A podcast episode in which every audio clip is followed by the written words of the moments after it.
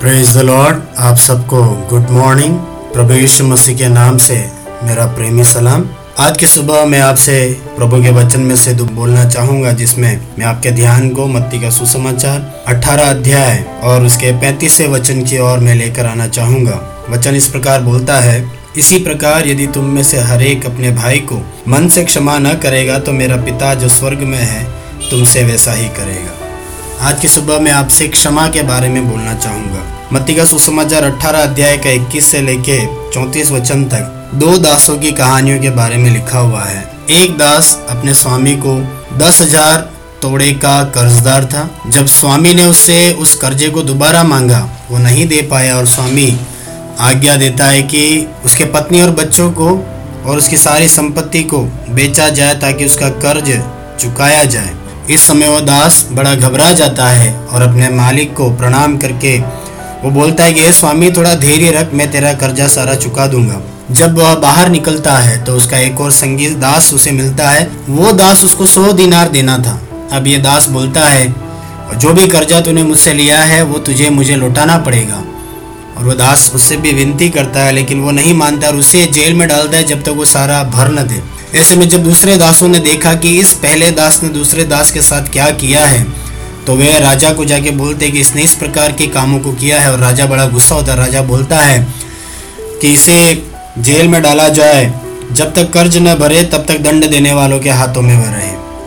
और आखिरी में फिर हमने जो पैंतीसों वचन पढ़ा, वो वहाँ पर आता है। प्रभु वहाँ पर क्षमा के बारे में हमें सिखाता है।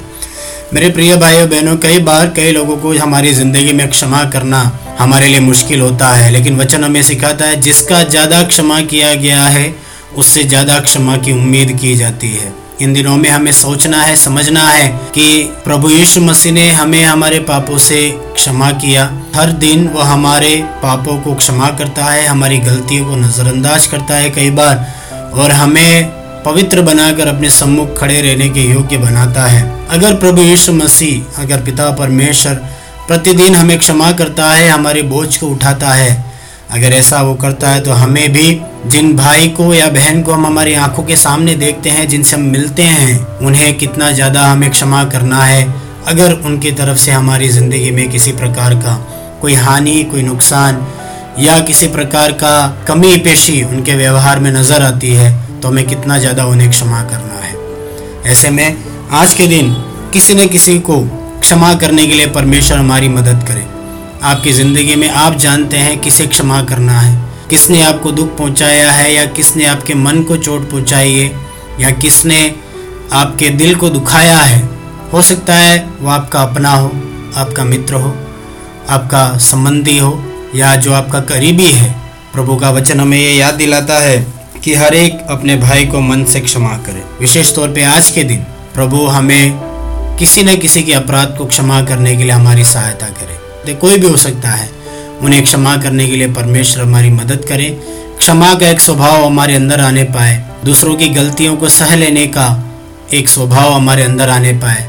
परमेश्वर जो हर बातों में हम पर क्षमा दिखाता है, हमारे ऊपर तरस खाता है, धैर्य दिखाता है, उसी परमेश्वर के स्वभाव में आज का दिन जीने के लिए प्रभु हमारी मदद करे। आज आपसे संपर्क करने वालों को कोई पिछले दिनों अगर किसी ने किसी प्रकार की गलती आपके प्रति किया है, कोई अपराध किया है, उसे आज क्षमा करने के लिए परमेश्वर हमारी सहायता करने पाए। मैं आपके लिए प्रार्थना करना चाहूँगा। सुबह के इस समय पिता परमेश्वर, इस संदेश को सुनने वालों के लिए हम प्रार्थना करते हैं, मेरे प्रभु जी। अगर किसी के मन में किसी प्रकार की ठेस पहुँची है, किसी ने किसी के दिल को दुखाया है, पिता परमेश्वर, और वे क्षमा नहीं कर पा रहे हैं प्रभु, तेरे वचन के आधार पर मेरे पिता, तू उनकी सहायता कर कि वे उन्हें क्षमा करें। वे उन्हें माफ़ करें। तेरा वचन हमें याद दिलाता है, स्वर्ग में तू है, तू भी हमारे अपराधों को क्षमा करेगा। आज के दिन परमेश्वर, एक क्षमामयी ज़िंदगी जीने के लिए हम में से हर एक की तू सहायता कर। यीशु के नाम से हम दुआ मांगते हैं। आमीन। आज का दिन आपके लिए शुभकारी हो। आपका दिन आपके लिए मंगलमय हो। इसी कामने के साथ आप सबको एक और बार जय मसीह